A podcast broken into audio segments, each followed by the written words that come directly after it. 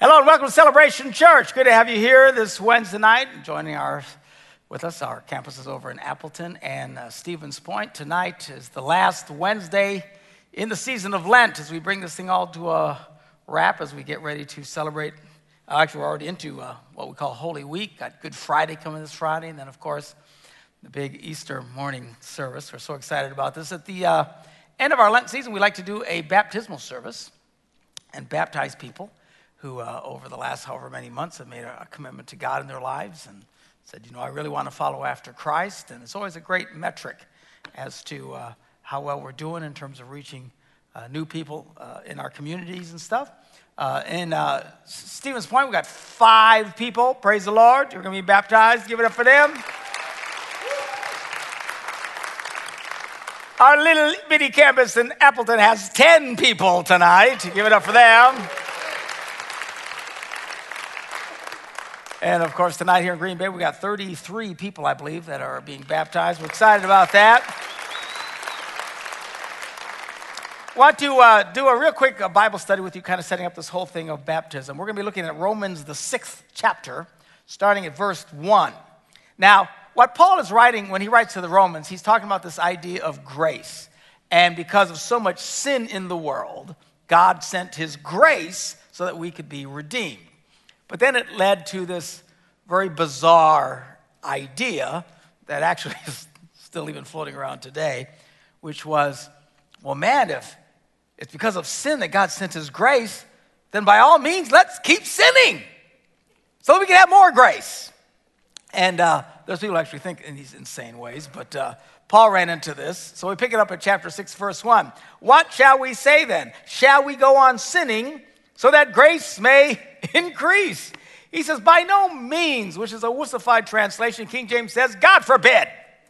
All right? It's not supposed to be that way. We're not supposed to be sinning so that God can pour his grace on us. We are those who have died to sin. How can we live in it any longer? As Christians, our whole experience is transitioning out of the world of darkness into the kingdom of his glorious light. We are now followers of Christ. We now walk in newness of life, the Bible says. Uh, and then he asks this question, or, or don't you know that all of us who were baptized were baptized uh, into Christ Jesus, were baptized into his death? He asks this question. You think it's a rhetorical question, but then as you look at it, it's a legit question. he says, or don't you guys realize that what this was about? And it kind of dawns on him. Apparently, you don't realize, he's writing to the Romans, that they don't know what this is about. And a lot of people, even in their Christian faith, don't understand. The whole idea of baptism is this identification with the death of Jesus. He said, uh, verse 4 We were therefore buried with him through baptism into death, in order that just as Christ was raised from the dead through the glory of the Father, we too may live a new life. And that's really the symbolism of the whole baptism experience. You take somebody, we put them into the water. It's as they're dying to that old self. This is this proclamation that they're making and then walking now into newness of life. As Christ was buried, we're going to be sharing and celebrating that this weekend. On Friday, talking about how he dies, he's put into the tomb, but on Sunday, Christmas, or Easter morning, he is raised from the dead. And of course, that's the thing that changed everything. So that's that identification. That's why we immerse people in water, which has always been uh, the traditional from the very beginning.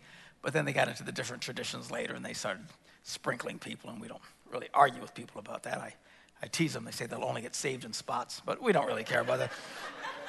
the, the just to egg them on, you know. But the, the whole point is supposed to be this idea of burial, being buried with Christ and raised in newness of life. When Jesus was baptized into the Jordan River and stuff, that's why they always had bodies of water where they did this, because it was a significant expression. Um, so, that's what is supposed to be happening. Now, in verse 5 says, For if we have been united with him in a death like his, we will certainly be united with him in a resurrection like his. So we're identifying with the death of Christ, but we're also living in hope for the resurrection that someday will happen. Okay, for we know that our old self was crucified with him. Old self, what old self? Not our old physical body. not talking about guys like me, old geezers. I'm talking about the old sinful nature that at some point we decide we don't want to follow anymore. And for some people, it's much later in life, even as a, a young person, young adult, you can make that decision, even though your old self relatively speaking, is relatively new, it's still that sinful part. We say, no, I don't want to be that anymore. I want to follow Christ. I want to do the right things. So we know that our old self was crucified with him so that the body ruled by sin might be done away with. That we ourselves uh, uh should no longer be slaves to sin because anyone who has died has been set free from sin. The truth of the matter is, people who die are pretty much set free, period. Right? I mean, nobody wants to die, but let's face it, when you die, you don't get hungry anymore. You don't worry about what's on TV. Nobody can irritate you. Your in laws can visit all day. You really don't care. You're dead, all right?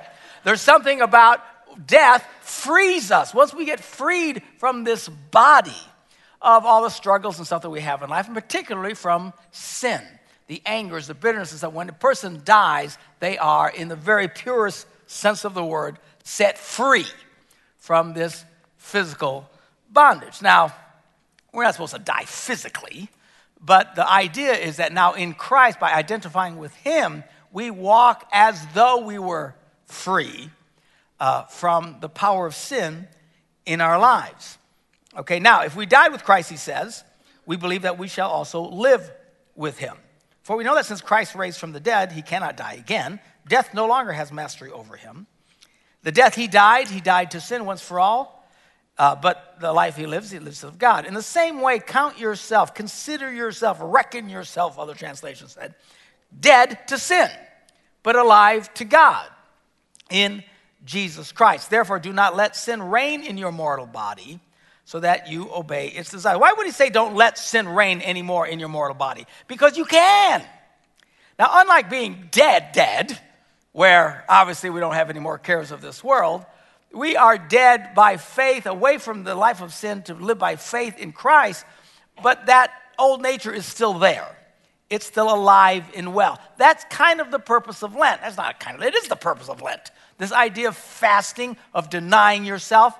Some people fast uh, certain meals or periods of time, or some people give up chocolate bars, or other people give up, you know, whatever it is. I mean, it's just something where you really like it and you say, I'm going to give this up for Lent.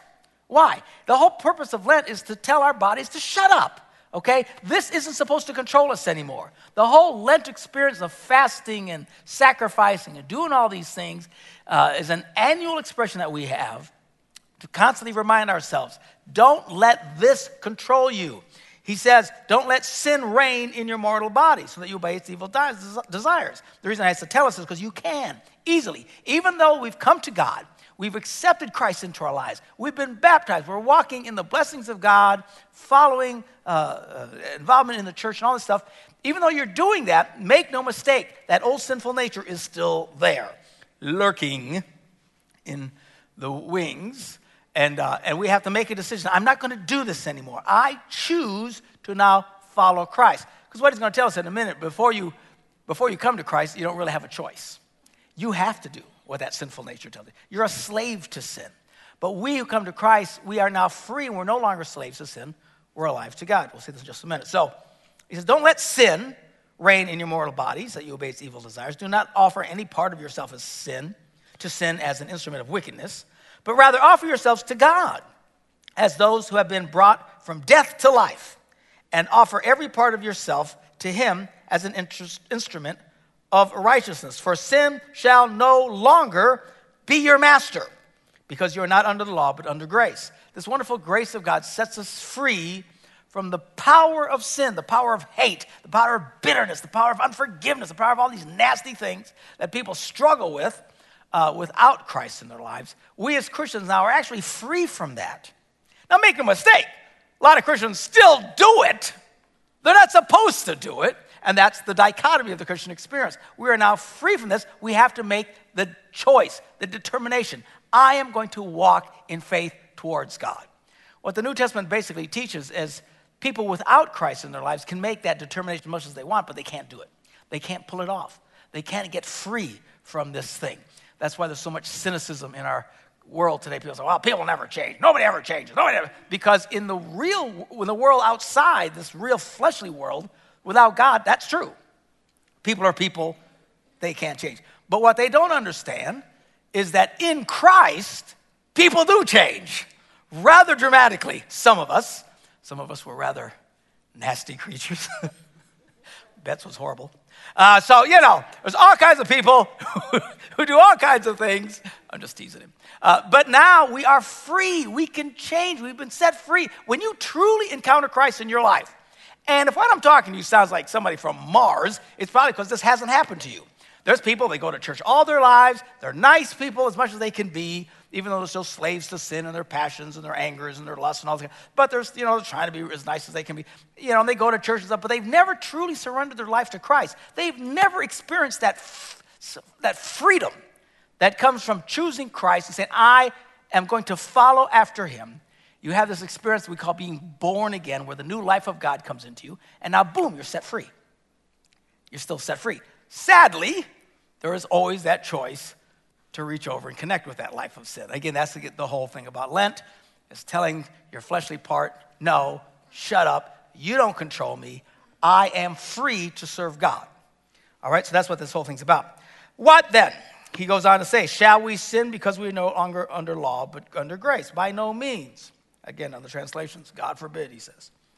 Don't you know that when you offer yourselves to someone as obedient slaves, you are slaves of the one you obey, whether you are slaves to sin, which leads to death, or to obedience, which leads to righteousness. Now, obviously, this is a culture from 2,000 years ago. Up until about 100 years ago, slavery was very common throughout the world. Finally, it stopped, thank God.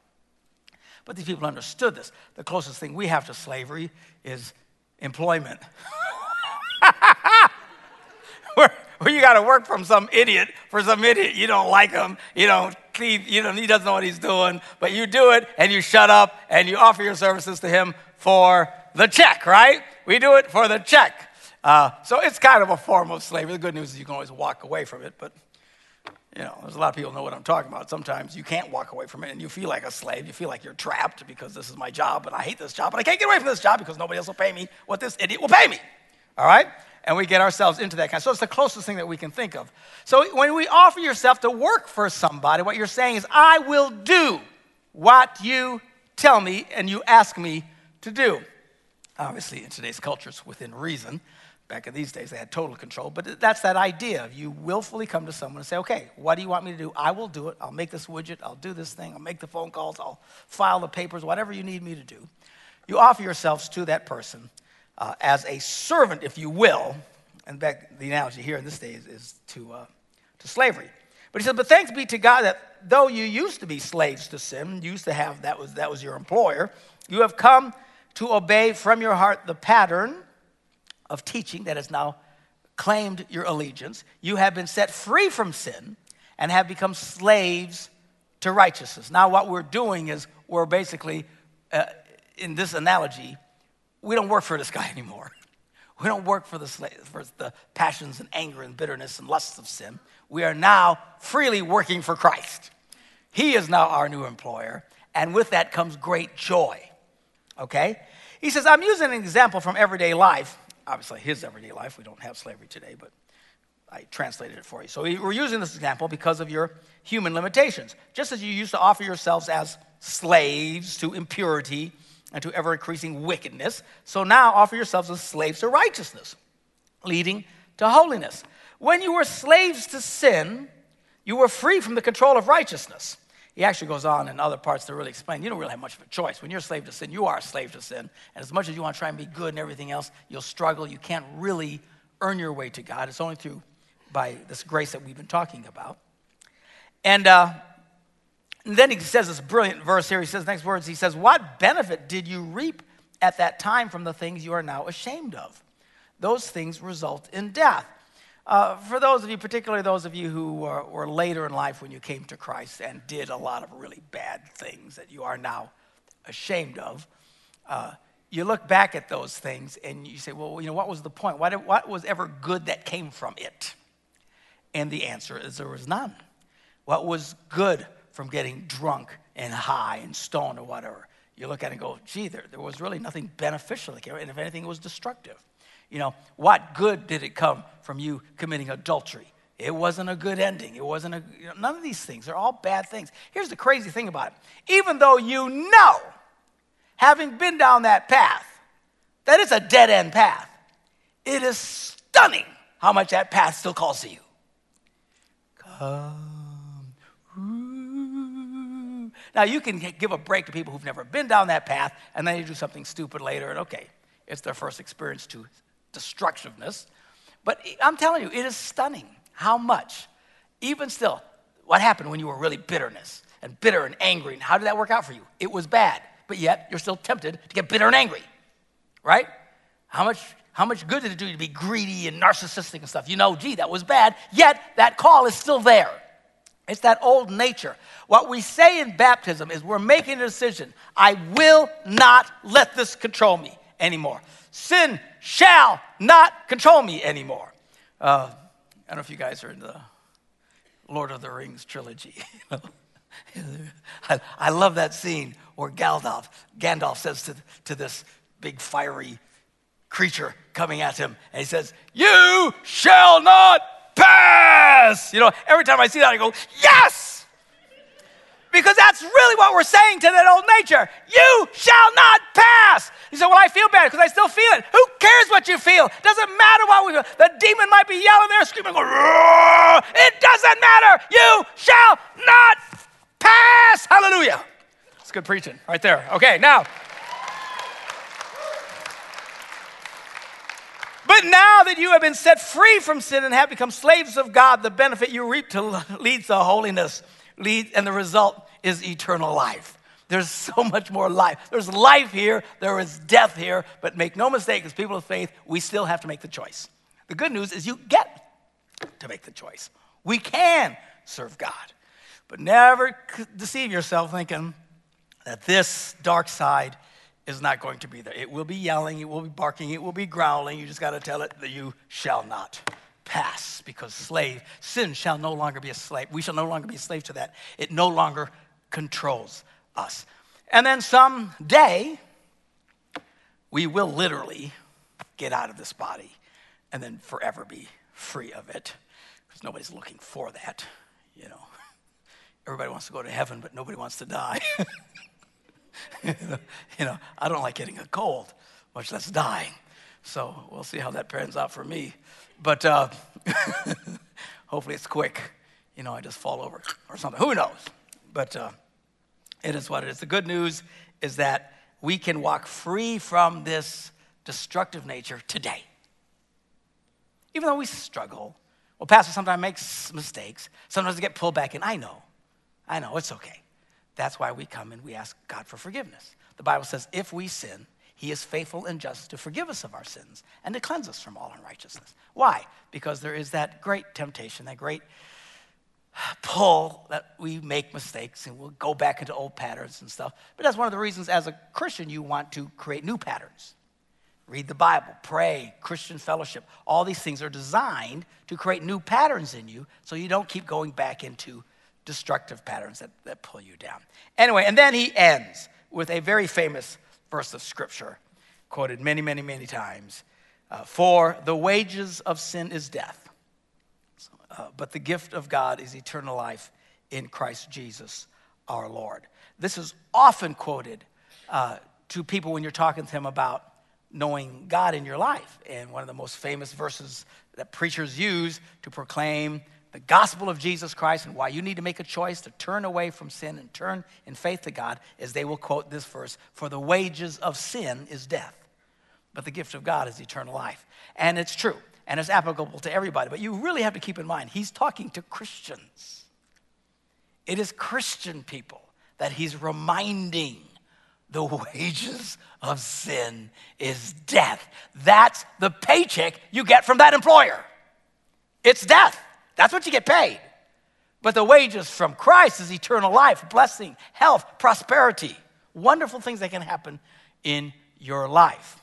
And we now choose to work here and not work here anymore, but the pull to come back here never seems to go away. And we have to just keep reminding ourselves hey, what good did it do? What was the point of it? We have to remember when we turn to that dark nature that the paycheck from that is death.